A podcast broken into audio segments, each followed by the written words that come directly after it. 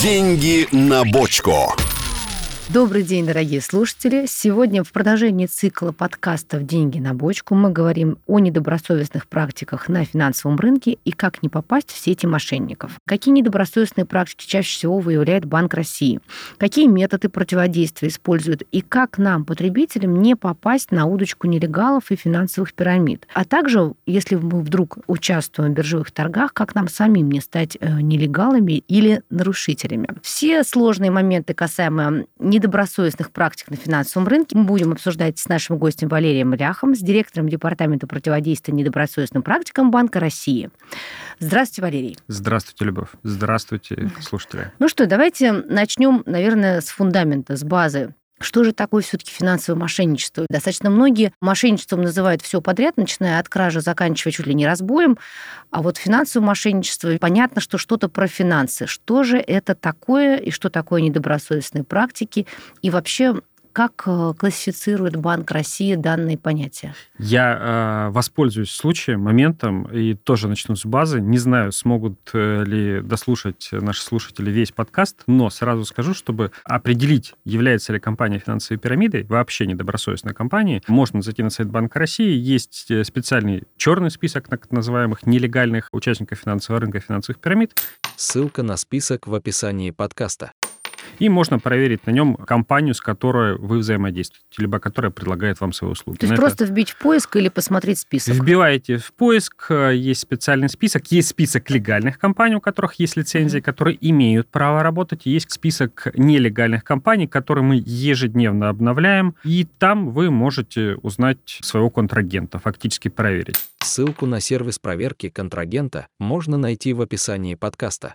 Это действует и не только для граждан, но и для финансовых организаций, для, в принципе, профессионалов рынка, но прежде всего он создан именно для граждан. Вот это такое э, вводная часть. А теперь вернусь к вашему вопросу. Угу. Собственно, что такое финансовое мошенничество? Финансовое мошенничество, в принципе, на рынке можно разделить на две части. В первую очередь, это такая недобросовестное поведение со стороны легальных участников финансового рынка. Это то, что называется мисселлинг. Это вот... Э, то есть вводит заблуждение? Введение в заблуждение заблуждения, продажа большего количества продуктов, не тех продуктов, которые описаны по своей сути, то есть, ну, по сути, подложные продажи. Такое возможно. И такого э, рода случаями, ну, бывают такие случаи непосредственно от менеджеров э, финансовых организаций, в регионах особенно, но это не повсеместная практика. Тем не менее, такое бывает, есть период охлаждения для тех финансовых продуктов, которые вам навязали.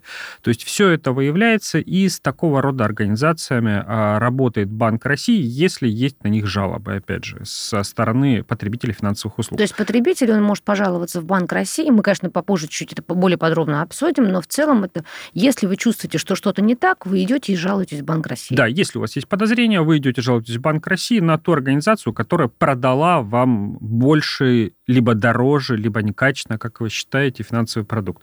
И это хорошо, потому что у подобного рода организаций есть регулятор, Банк России. Мы можем работать со своей стороны, есть э, непосредственно служба финансового полномочного, финомбудсмена, который тоже рассматривает э, жалобы и обращения в отношении финансовых организаций. И это такое легальное поле для спора, если вам кажется, что вас ввели в заблуждение. Может быть, не обманули, но как минимум ввели в заблуждение или действовали неэтично. А вот вы сейчас, извините, упомянули финомбудсмена. Все-таки если потребитель считает, что его обманули, ему сначала омбудсмену жаловаться или сразу в Банк России? Сначала финансовому омбудсмену, но не для всех финансовых продуктов. В настоящее время финансовый омбудсмен занимается медиаторством, решением вопросов по взаимодействию с э, кредитными организациями, страховыми компаниями, микрофинансовыми организациями и негосударственными пенсионными фондами. В дальнейшем, естественно, вопросы взаимодействия с другими финансовыми организациями также будут рассматриваться. Давайте поясним, что такое медиаторство. Ну, медиаторство в данном случае это как вот раз вопрос разрешения споров до судебного урегулирования, до судебных споров, до вопросов э, обращения к регулятору, к Банку России между потребителями финансовых услуг и компанией, которая предоставляет легальные финансовые услуги. То есть получается, что если мы говорим для человека, для того, чтобы он следовал согласно правильной процедуре, обращение в суд, э, или, может быть, ему не пришлось обращаться в суд, ему сначала нужно идти к омбудсмену. Можно, как правило, решить большинство возникающих вопросов или споров и взаимных претензий до момента обращения к регулятору и к суду. И лучше, конечно, пойти к нему, потому что в суд это дольше и дороже. Ну, сейчас вообще, в принципе, там это первичное обращение сначала как угу. раз непосредственно к финансовому омбудсмену. Это сделано как раз для того, чтобы финансовый омбудсмен брал на себя весь объем взаимных вопросов, от, э, споров о взаимоотношениях между финансовыми организациями и потребителями их услуг. А правильно ли я понимаю, что э, спектр задач финансового омбудсмена будет только расти, что он будет сфера деятельности его будет прирастать или сфера влияния финансового омбудсмена? То есть вопросы, по которым физлицы, по которым потребители могут обратиться к нему, они будут э, расширяться. знаете, сейчас этот вопрос э, не стоит на повестке дня, поэтому как бы это там... Я сейчас не готов его комментировать, угу. но я надеюсь, что в дальнейшем, конечно, да. То есть, в принципе, и сейчас достаточно спектр вопросов да. достаточно широкий. Сейчас широкий спектр вопросов, большое количество обращений к финансовому омбудсмену, и э, там объем рассматриваемых им вопросов действительно широк. Как потребителям узнать, э, кто является финансовым омбудсменом, и это как регулируется? По округам, по федеральным округам, по субъектам? Есть служба финансового омбудсмена, информация о ней есть есть, опять же, на сайте Банка России, туда можно обращаться и писать. А, отлично. Ну вот, то есть все понятно. Если вам что-то непонятно или вы думаете, что вас обидели, то вы находите на сайте Банка России нужного финансового омбудсмена и пишете ему обращение. Да, все верно. Сайт Банка России, либо сайт Финкульт такие ключевые э, информационные источники, с которых можно узнать, в принципе, практически про все на финансовом рынке, ну и получить образование по финансовой грамотности.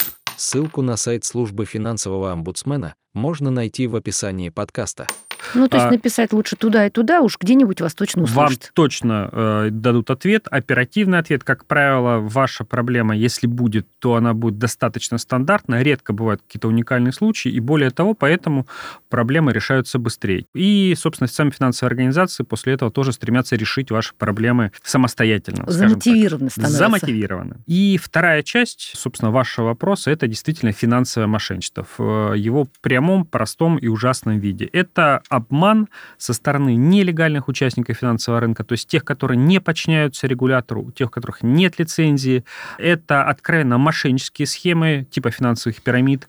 Это нелегальное кредитование, когда опасность которого заключается не в том, что вам бесплатно выдали деньги, а в том, что вам их, э, с вас их будут возвращать в тройном, в пятерном mm-hmm. и в максимальном размере. Это большое количество псевдоброкеров, э, нелегальных э, трейдеров на рынке форекс, Форекс, ну, то есть все, что кажется вам инвестицией, а мошенникам кажется как возможность заработать на вас под видом инвестиций. То есть получается, что это деяние, предусмотренное Уголовным кодексом Российской Федерации? В том числе, да. 159 Уголовного кодекса, угу. либо 172 это в отношении организации финансовых пирамид.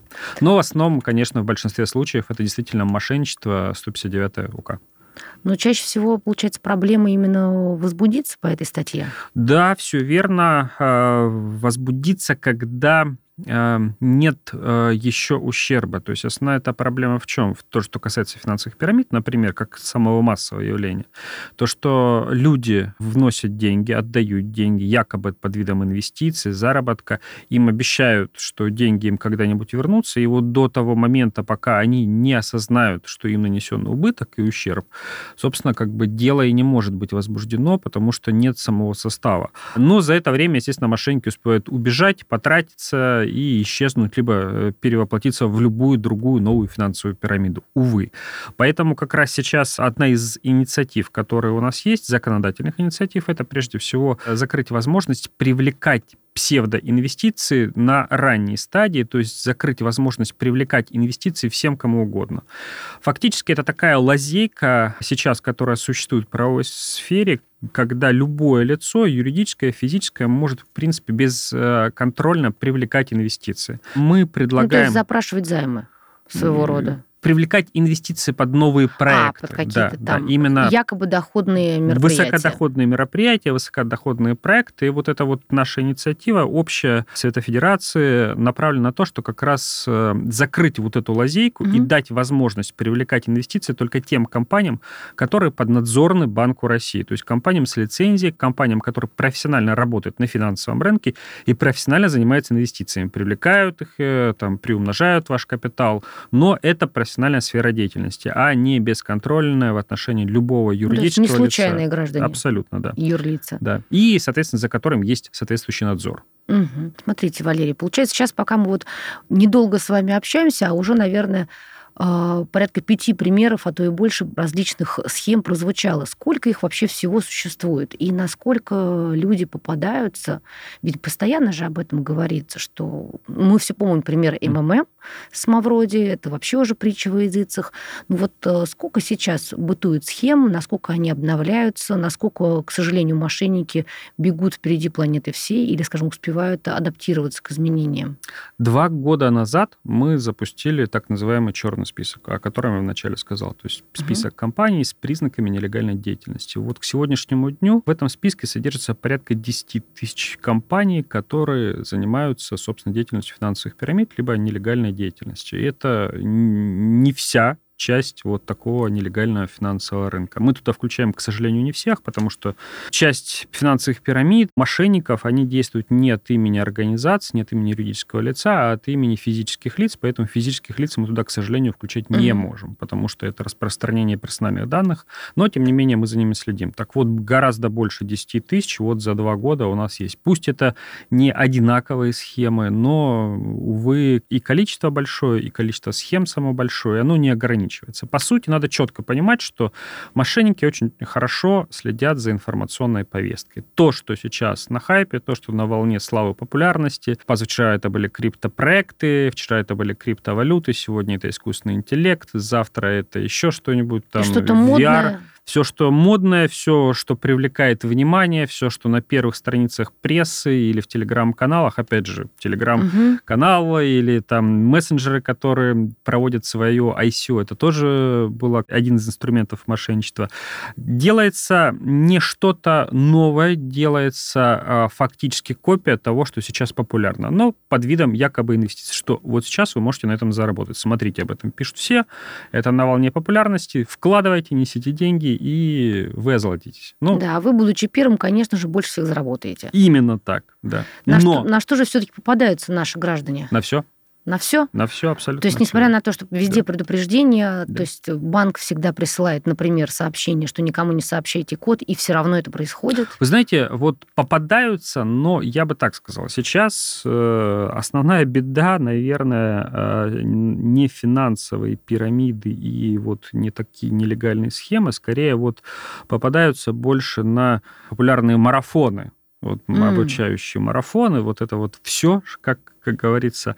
У нас э, по э, жалобам, которые приходят в Банк России, нам же жалуются, соответственно, потребители финансовых услуг и те, кто попал в финансовые пирамиды. Вот за последние два года мы видим постоянный тренд снижения именно а, жалоб о потерях в финансовых пирамидах и в нелегальных субъектах, именно потому, что люди становятся гораздо более финансово грамотными.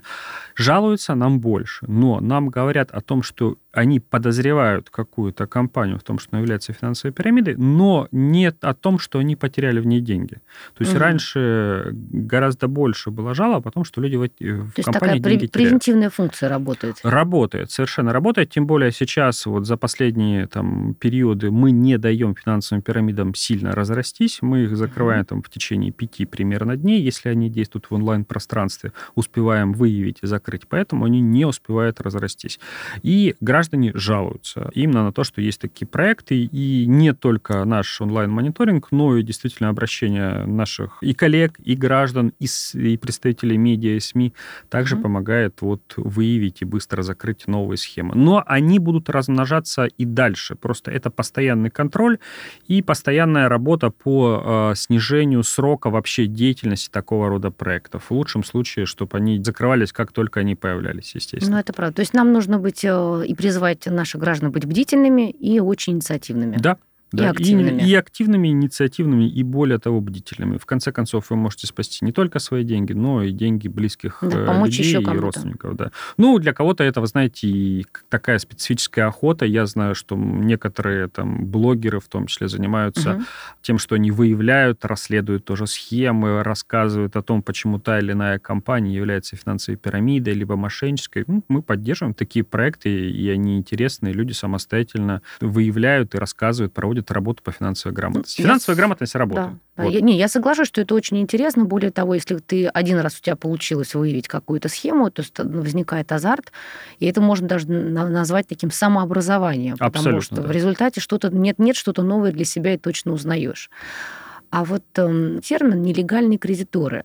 То есть с кредиторами самими все понятно. Это тот, кто имеет право требовать э, от вас э, возврата денег или еще чего-то, ну, исполнения обязательств.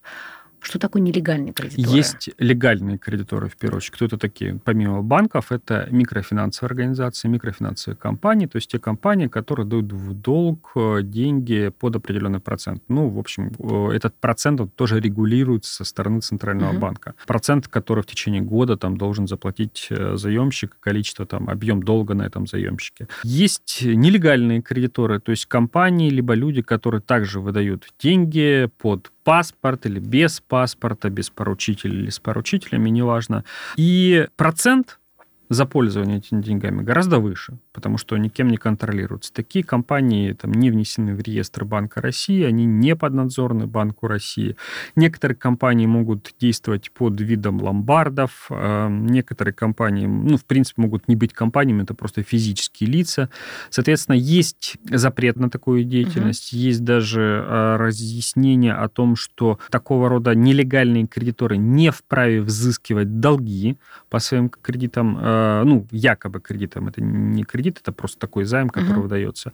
Но, тем не менее, такого рода деятельность продолжается. Более того, она часто переходит в онлайн-формат. Сейчас порядка 42%, ну, это за последний э, период, который мы проверяли, порядка 42% от нелегальных кредиторов, они действовали в онлайн-пространстве. Связано это с тем, что люди привыкли работать в онлайне, в принципе, привыкли к платежам в онлайне и доверять в том числе Да, тому, что в определенное онлайне, да, доверие. определенное доверие есть. Да, поэтому пользуются, к сожалению. Но вот в чем, казалось бы, опасность? Потому что, ну, деньги вам дали, ну, это теперь, Мгм. казалось бы, не, не ваши проблемы, а каким образом вы эти деньги вернете. Но на самом деле все гораздо печальнее, потому что э, те люди, которые выдают таким образом нелегальный кредит или нелегальный займ, они и для взыскания пользуются совсем нелегальными способами, более того, совсем неэтичными способами. Более того, там, и даже если вы вернули вовремя долг, то ваша персональная информация, персональные данные утекли, и, естественно, там вам поступают разного рода заманчивые и тоже нелегальные предложения по поводу инвестиций, и, как правило, это мошенничество. Третий момент, который важен вот с точки зрения нелегального кредитования, надо четко понимать, что за такими суммами или за такими займами обращаются люди, которым необходимо это здесь и сейчас. Не всегда они могут вовремя и быстро отдать эти деньги. Мы проговорили про нелегальный э, возврат этих Мгм. денег, но надо еще четко понимать, что часть нелегальных кредиторов, они не заинтересованы в том, чтобы вы им вернули долг. Конечно, но лучше, если вы будете постоянно платить баснословный процент. Нет, даже не Нет, так. даже не так. Даже не так. Они понимают, что вы не сможете вовремя заплатить и не сможете, в принципе, там... А если вы оказались в этой нужде, то значит, у вас вряд ли есть достаточное знание. Да, и у вас нет юридических знаний, у вас нет э, Мгм. возможности нанять юристов, адвокатов, но у вас есть жилье. А, ну, и понятно. взыскание по этому долгу прекрасно накладывается на ваше единственное жилье, и остаетесь вы, в общем-то, на улице. И либо есть у вас автотранспорт какой-то, то есть любым Ну, способом имущество. да, а отобрать как можно больше. Здесь вопрос заключается не в том, чтобы взыскать только ту сумму, которую вы им должны, а на самом деле там взыскать и 300, и 500 процентов. Все, что у вас есть, за там 100 рублей купить. Вот э, принцип, к сожалению, такой работы вот этих нелегальных Ну, кредиторов. то есть цель забрать все. Цель забрать все, да, это уже там фактически грабеж, что называется, Мгм. но под видом вот э, не- нелегального кредитования.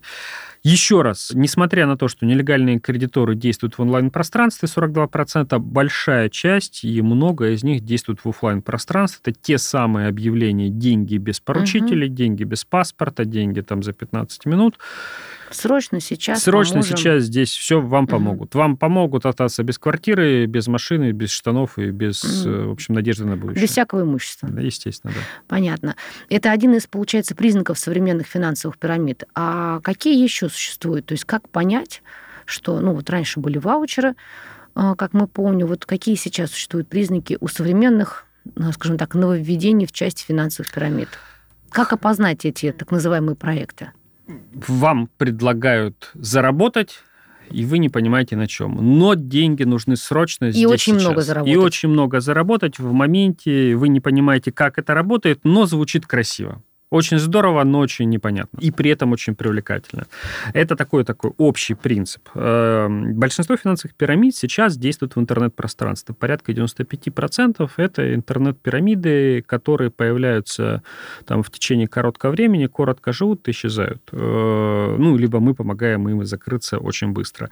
А Надо понимать, опять же, что часть эм, такого рода проектов или финансовых пирамид действуют и через мессенджеры, у них нет сайта, например, у них э, там нет какой-то страницы, они действуют через мессенджеры, показывают яркую- Телеграм-канал. телеграм-каналы, да, рассказывают о том, что можно там заработать на крипте, либо какая-то еще суперпопулярная тема, а, на которой можно заработать, и рассказывают э, вот о том, что нужно перевести деньги. Сейчас показывают красивые картинки, если там молодежь пользуется этим Мгм. продуктом, то, что там молодежь отдыхает, путешествует а, с кучей денег буквально в руке, то есть веером обмахиваясь там большими купюрами, как веером обмахиваясь. То есть И- как она выглядит, это Дольче Вита? как выглядит богатая жизнь. Им показывают, куда надо стремиться. Вообще финансовые пирамиды, вот если там рассуждать глубоко, финансовые пирамиды делают одну социальную функцию. Они вам показывают сказку. И показывают, что сказка вполне осуществима и достижима. То есть люди хотят верить в сказку Мгм. о том, что можно заработать быстро, не прилагая никакого труда и просто отдав деньги. Но вы знаете, и мы все знаем о том, что реальность такова, что сказка, к сожалению, э, бывает только тогда, когда ты долго тяжело работаешь и много вкладываешься с себя, своего времени, своих усилий, знаний, и только тогда у тебя получается. А вот сказка найти золотую рыбку, либо чемодан с деньгами за э, дверью этого Мгм. здания, к сожалению, бывает ну, в миллиарде случаев, даже не в миллионе, в миллиарде случаев, и то. Не найти можно, сохраниться очень сложно. И сохранить сложно. И, И, ты ж- найти сложно. да, и ты же понимаешь, что если ты находишь деньги, которые кто-то потерял, это кто-то потерял эти деньги. И, в принципе, надо эти деньги вернуть. Это если говорить про этот пресловутый чемодан, потерянный с деньгами. Так вот, эм, большинство э, финансовых пирамид, они просто э, предлагают человеку поверить на какое-то время в сказку. И ты платишь, вот э, твой взнос в эту финансовую пирамиду, это просто плата за то, что ты веришь в сказку. За какую-то надежду. Надежду. Ты что веришь завтра утром ты надежду. проснешься и... э, И тебе снова прилетит очень мира. много денег, да. Да. И шикарная, красивая жизнь, море, острова, все, что ты хочешь. Мгм. Вот. Но это такой основной признак финансовых пирамид. Между тем, вот если конкретные критерии брать, то конкретные критерии – это яркая реклама, это схема «приведи друга, получишь возврат денег», это Сетевой маркетинг. Сетевой маркетинг, да, это использование криптовалют для проведения платежей и для и якобы инвестиций. Это анонимность, то есть когда у, собственно, лиц или у компании нет ни адресов, нет руководителей. То есть вы вообще не понимаете, с кем вы взаимодействуете. У вас есть номер карты, как правило, вам Мгм. предлагают вообще перевести на номер карты физического лица денежные средства. Ну и главное, обещание супервысокой доходности, которая невероятно настолько, что в нее хочется верить, что вот только здесь сейчас мне удалось найти золотую жилу, клондайк, и мне точно повезет.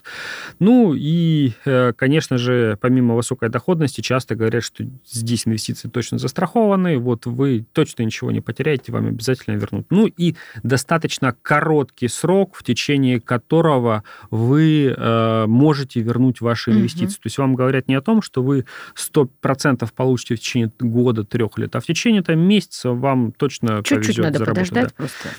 Подождать, да, посмотреть, как ваши деньги работают. Вы точно будете видеть, как ваши деньги работают. Часто говорят о том, что это некие трейдеры, которые 200 трейдеров сидят в здании в центре Москвы, работают, потому что они супер гениальные, и ваши деньги они приумножают. Там, А когда вы разговариваете капитал. по телефону, вы даже слышите, как эти трейдеры Да, ну, разговаривают. возможно, да, да, возможно. Вы знаете, как бы я вчера там ехал в машине с тещей, мне теща говорит, вот смотри, какая реклама классная, вот оказывается а, положены выплаты, новые выплаты. Пенсионерам, либо Пен- еще пенсионерам, да. детям, да, кому-то еще. Я смотрю, да, очередной фейк, очередная такая лживая реклама, к сожалению. Ну, кстати, я заметила, что на самом деле вот то, о чем мы с вами говорим, что мошенники, они э, идут в ногу со временем, это действительно, скажем, могу даже на своем примере отметить. То есть, если год назад мне звонили, ну, понятно, там следователь звонил, либо еще кто-то, ну, кто-то вот, короче, из э, полиции. И на моем вопросе я говорю, какой статьей регулируется наше с вами сейчас действие Уголовно-процессуального кодекса, он назвал статью УК. Я говорю, постойте, я говорю про процесс. Ну, на этом как бы закончился наш разговор.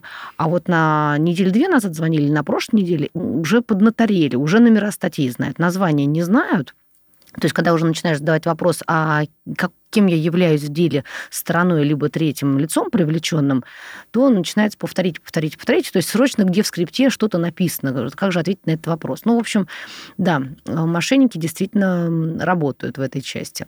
Итак, получается, по пирамидам мы понимаем, что это вопрос про сказку, про яркую рекламу, про какой-то очень быстрый доход. И, э, наверное, тут стоит упомянуть, что получается фундаментальный базовый принцип, что кривая риск-доходность, чем выше риск, э, тем выше доходность. Никто этот принцип не отменял. Он как раз и в данном случае тоже очень ярко, выразительно работает. Только в этом случае доходность стремится к нулю, реальная.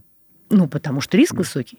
Да. Только никто... Тут проблема в том, что об этом никого не информируют. Вот в чем дело. Да, кстати, вы правы о том, что супервысокий риск в этом случае нигде не написано, нигде не предупреждают. Это тоже характерный признак. Спасибо, что заметили, что отметили. Вот его нет, действительно. Угу.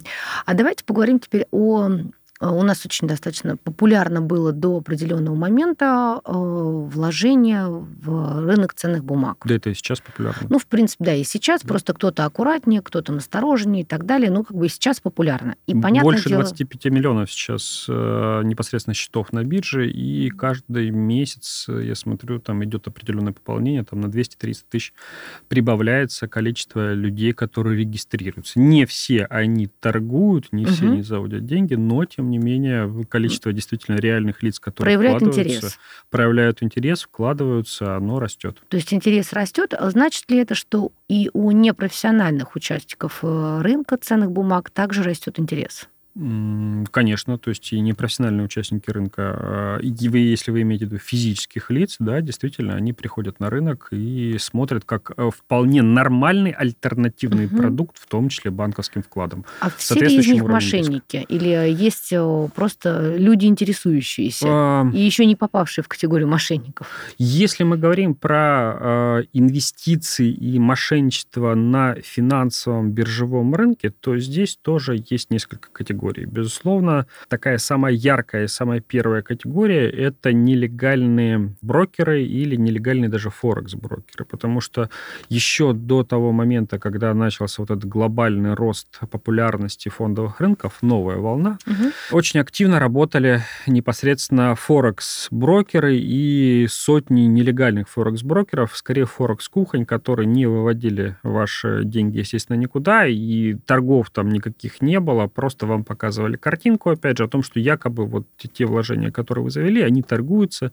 вы можете завести там еще, потому что у вас, именно у вас классно получается. Это Актив инди... прирастает. Да, индивидуальная обработка каждого клиента с крупными суммами была, и в какой-то момент вам звонили, говорит, ну, все, деньги сгорели все случайно, все сгорело, вот все, вы проиграли всю сумму. Так получилось. Так получилось, так бывает, да. Накопите еще, приходите. Иногда, кстати, люди накапливали или приходили, потому что им нравилось непосредственно играть. Игра, не инвестиции, а игра как таковая. То есть ну, это был какой-то азарт?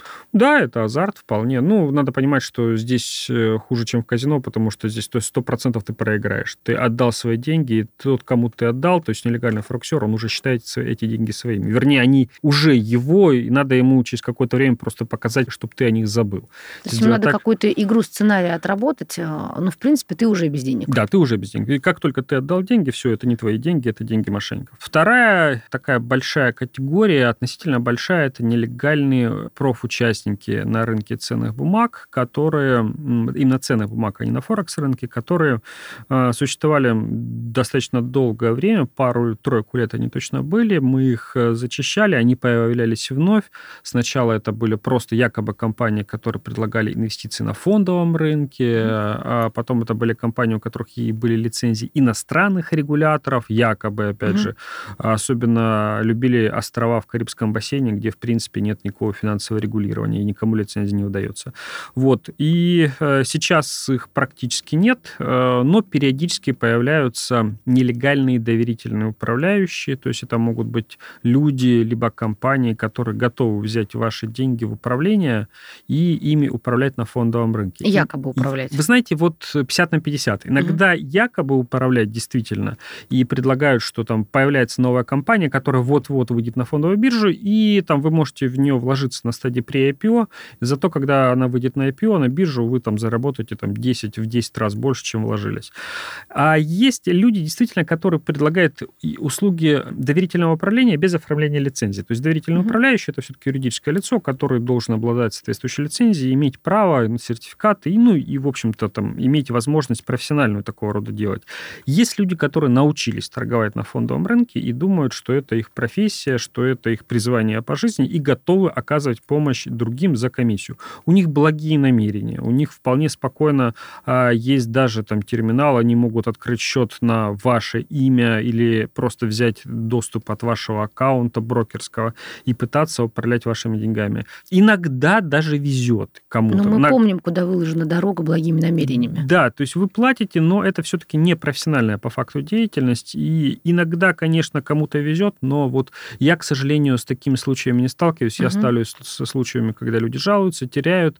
И тот же самый нелегальный доверительный управляющий, он, может быть, сделал все, что мог, но у него нет профессионального опыта, профессиональной техники, доступа к информационным системам, круга общения. Он вот индивидуал, одиночка, который действует сам и, к сожалению, очень часто также и попадается сам. Ну, то есть у него, скорее всего, возможно, у него не было умысла, злого умысла причинить ущерб, но э, в понятных вводных он его все равно причинил, либо причинит. Все верно, да. У него был умысел заработать на угу. вас вполне доверительно с тем, чтобы вы ему платили процент, либо комиссию от управления, либо от, там, от доходности. Но ему не повезло, а деятельность на фондовом рынке – это все-таки определенный риск. Мы с вами говорили, что угу. есть риск, и здесь э, риск всегда присутствует. И надо понимать, что на длинном промежутке времени это всегда хорошие инвестиции, но на коротком промежутке времени всегда риск, конечно, высокий. Достаточно точно присутствует.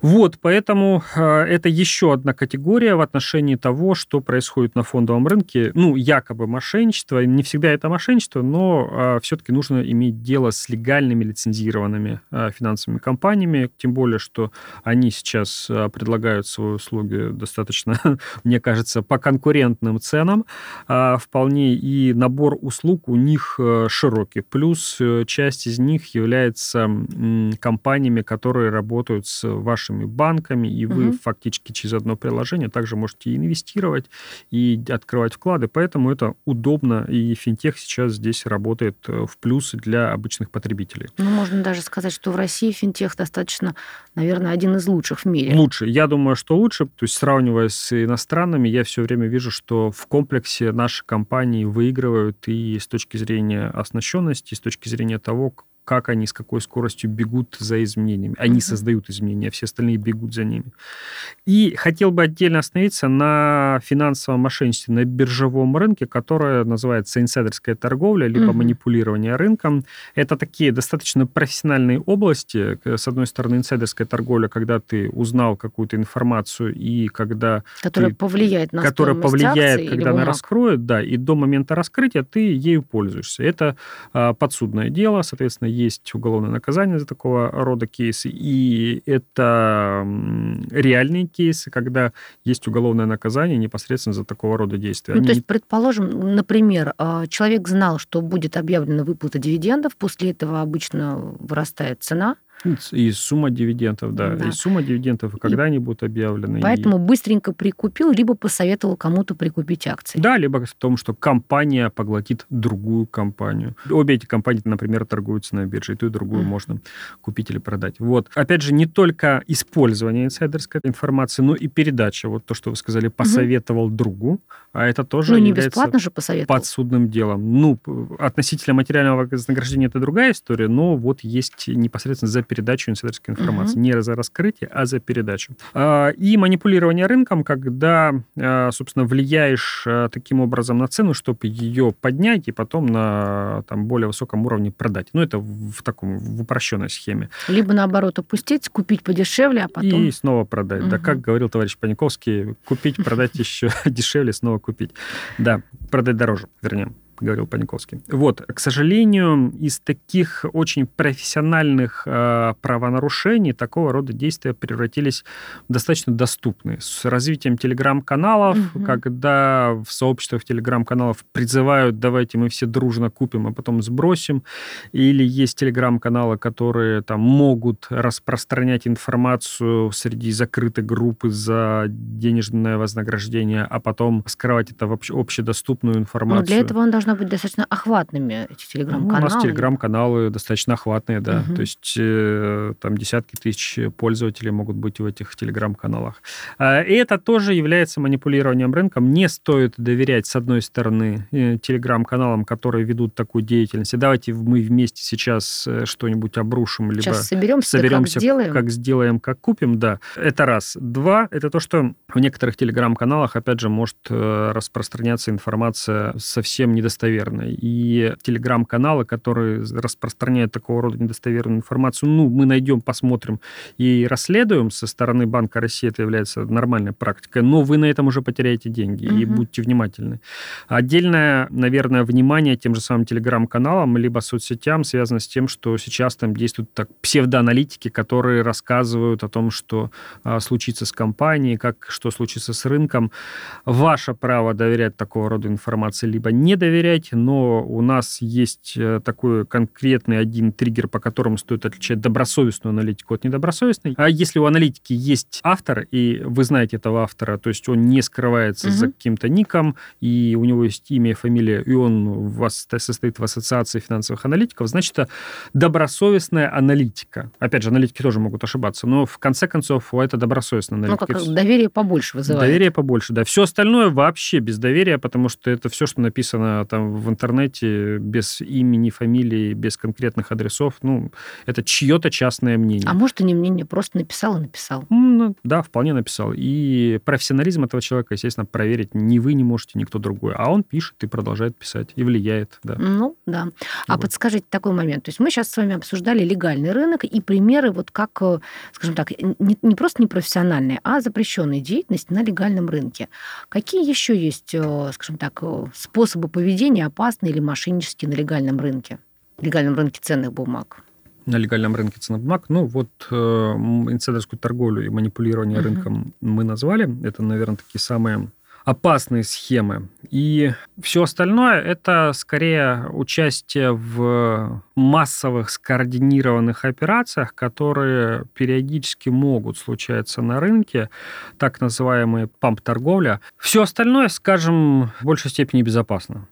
То есть можно говорить, что фондовый рынок – это хорошая площадка для инвестиций и э, для того, чтобы на долгом сроке приумножать ваш капитал с учетом того риск-профиля, который вы выбираете. Надо оценивать компании, в которые вы вкладываетесь, на какой срок вы вкладываетесь в эти компании и понимать, что там, безусловно, есть риск просадки на краткосрочном периоде, но в целом в отношении всего остального финансовый рынок достаточно безопасная среда, достаточно даже не только безопасная, достаточно зрелая среда для финансовых инвестиций. Вот так бы я назвал. Если работать с профессиональными участниками. Если, безусловно, только в таком случае, да.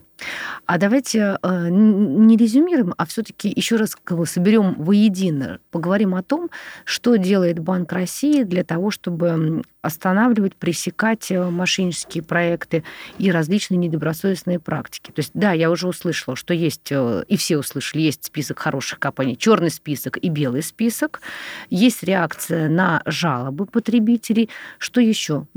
У нас выстроена региональная структура, которая непосредственно выявляет э, на земле, на местах, в территориях, в регионах э, компании, которые не ведут свою деятельность в интернете, но предлагают свои услуги вот вживую, в офлайне так называемое. И вот эта региональная структура через Главное управление Банка России, она выявляет, работает э, непосредственно с сбором информации, материалов, работает с гражданами, направляет информацию в правоохранительные органы, и за счет вот, вот этой региональной структуру выстроены, мы обеспечиваем быстрое выявление и пресечение такого рода проектов. А, мы направляем агрегированную информацию в правоохранительные органы для того, чтобы они, опять же, могли э, оперативно, при, реагировать. оперативно реагировать и оперативно пресечь. И непосредственно направляем информацию с помощью Генеральной прокуратуры в Роскомнадзор для блокировки сайтов, угу. которые вот только появились и предлагают нелегальные финансовые услуги. То есть наша деятельность направлена в первую очередь на то, чтобы предупредить граждан, предупредить граждан быстро о том, что появился новый нелегальный субъект и нелегальная опасность. И мы видим, что это работает, что граждане гораздо меньше пользуются их услугами. То есть задача Банка России это как раз вот эта методология и предупреждение граждан о том, куда не стоит заходить, что является в большей точно мошенничеством. превентивная да. функция. Да, превентивная функция. Безусловно, мы э, смотрим более глубоко на такого рода компании, если они продолжают э, действовать. Мы направляем эту информацию в правоохранительные органы, как я уже сказал. Но основная задача это предупредить граждан, куда не стоит заходить. А то будет как в известном мультфильме. Не ходи туда, тебя там ждут неприятности, как же туда не ходить, они, они же ждут. ждут. Да, конечно, да. В принципе, сейчас роль Банка России по защите граждан, по финансовому образованию, по защите э, активов граждан, она достаточно сильная, и она превентивная, что тоже хорошо, потому что когда она реактивная, уже поздно, деньги у граждан уже забрали, как правило, мошенническим путем. А, но все же в порядке некоторого резюме, что делать гражданам, что делать потребителям, что делать нашим слушателям, если что-то с ними случилось.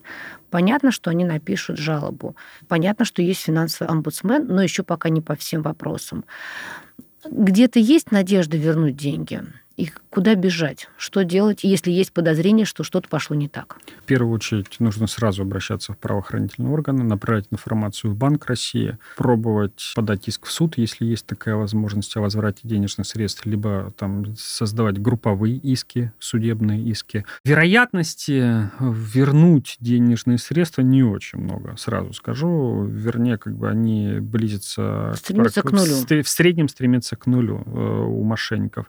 Но воздать справедливость и добиться того, угу. чтобы мошенники были приговорены, то есть чтобы они не продолжали такую работу, я считаю, что как минимум стоит. И я думаю, что если люди потеряли деньги, то они стремятся добиться справедливости. И это наша общая ну, задача. Ну и уберечь, да, других граждан. Уберечь других и не дать э, мошенникам продолжать свою работу, безусловно. Хотя вот э, те, кто попадает в финансовые схемы, конечно, там, наверное, прощаются с деньгами навсегда.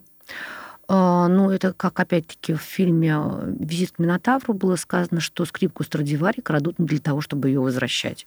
И вот мошенники крадут ваши деньги или, скажем так, обманным путем ими завладевают не для того, чтобы их потом вам вернуть, да еще в приумноженном размере. Абсолютно. Они не откладывают их на банковский счет или куда-то еще с коробочку, чтобы там дождаться, пока вы придете их снова заберете. Они их потратят на следующий день. То есть мошенники, ну, живут одним днем, что называется, и те деньги, которые они у вас взяли, завтра их уже не будет, им нужны новые. Ну, то есть, если у вас их забрали, вы точно их не увидите, но дабы э, пресечь э, их деятельность позже, и все-таки, чтобы восстановилась справедливость, а может быть и получится, но вероятность очень маленькая, надо реагировать, надо писать жалобы, надо подавать иски, э, и надо в любом случае действовать. Да, и в конце концов это занимает там минуту-две буквально времени подать информацию в Банк России на сайте или через приложение, ну, реально минута или две, и информацию вы передадите. И компанию точно уберут, нелегальную компанию точно уберут, к ней придут правоохранительные органы и посмотрят, чем она занимается. Сообщить о возможной нелегальной деятельности на финансовом рынке можно по ссылке в описании подкаста. Опять же, знаете, в завершение, может быть, я скажу частую уловку, которой сейчас пользуются мошенники на местах буквально, то есть э, не в интернет-пространстве, mm-hmm. с которым мы работаем, а вот каждый день мы ходим мимо офиса, например, какого-нибудь банка, офис закрылся, банк переехал, и через день э, туда заселяются мошенники. Они практически не меняют вывеску, то есть там перекрашивают некоторые слова, но в целом цветовую гамму оставляют такой же. Э, создают легенду, там же сидят менеджеры, которые угу. принимают деньги, и для вас как будто ничего не изменилось. Ассоциативный ряд сохраняется. Да, да, и сохраняется ряд, и вот вы проходите мимо и ничего не заметили. Заходите туда, отдаете деньги или видите какое-нибудь новое предложение от угу. компании, которая на этом месте уже не первый год и не второй, с десяток лет сидит. Отдаете деньги, ну, через месяц-два компания исчезает, естественно. Ну, Может, даже и вот пораньше. Если собрала, если бюджет выполнен. Стремятся собрать все, к сожалению, деньги, которые А, ну доступны. да. да. То есть, получается, для мошенников безопасное время где-то месяц-два. Где-то так сейчас, да. Месяц-два они стараются там успеть э, вскочить, распространить информацию себе, собрать первые деньги и убежать. Вот та вера в пирамиды 90-х годов, когда люди верили в том, что первым удастся заработать, точно там удастся заработать на финансовых пирамидах, уже не работает. И об этом знают и мошенники, и они зачастую хорошо. этим пользуются. Они пользуются как раз тем, что э, говорят, что вот ты первый, ты придешь, ты точно Мгм. заработаешь. Все остальные, наверное, потеряют, но вот если ты первый сейчас зайдешь, ты точно заработаешь. Вспомни, как заработали там в МММ или во всех и других финансовых пирамидах. Сейчас так не работает. Ну да, сейчас же в это не верят. Ник- Нет, вот мошенники, люди верят. Люди, А, люди как- продолжают продолжают верить, верить, да? а мошенники как раз не сильно верят, и они понимают, что вот на вот этих первых можно собрать самый большой куш. Мгм. Они его собирают и, собственно, на этом и закрывают. И закрывают проект, да. двери. Понятно. Вы первые, кто зашли, но вы последние, кто зашли тоже и потеряли.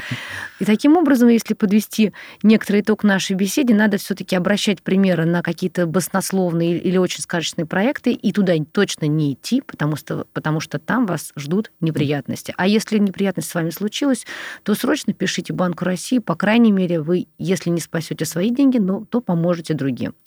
Итак, сегодня мы с вами говорили о недобросовестных практиках на финансовом рынке и о том, как не попасть в сети мошенников. Эти интересные темы мы обсуждали с директором Департамента противодействия недобросовестным практикам Банка России Валерием Ляхом. Спасибо большое, Валерий. Спасибо большое, Любовь. И пользуйтесь списком Банка России. Зайдите на сайт Банка России. За минуту вы можете проверить вашего финансового контрагента, узнать, является ли он нелегальным и есть ли опасность взаимодействия с ним. Удачи вам, ваших Спасибо большое. Спасибо. Всего доброго, до свидания.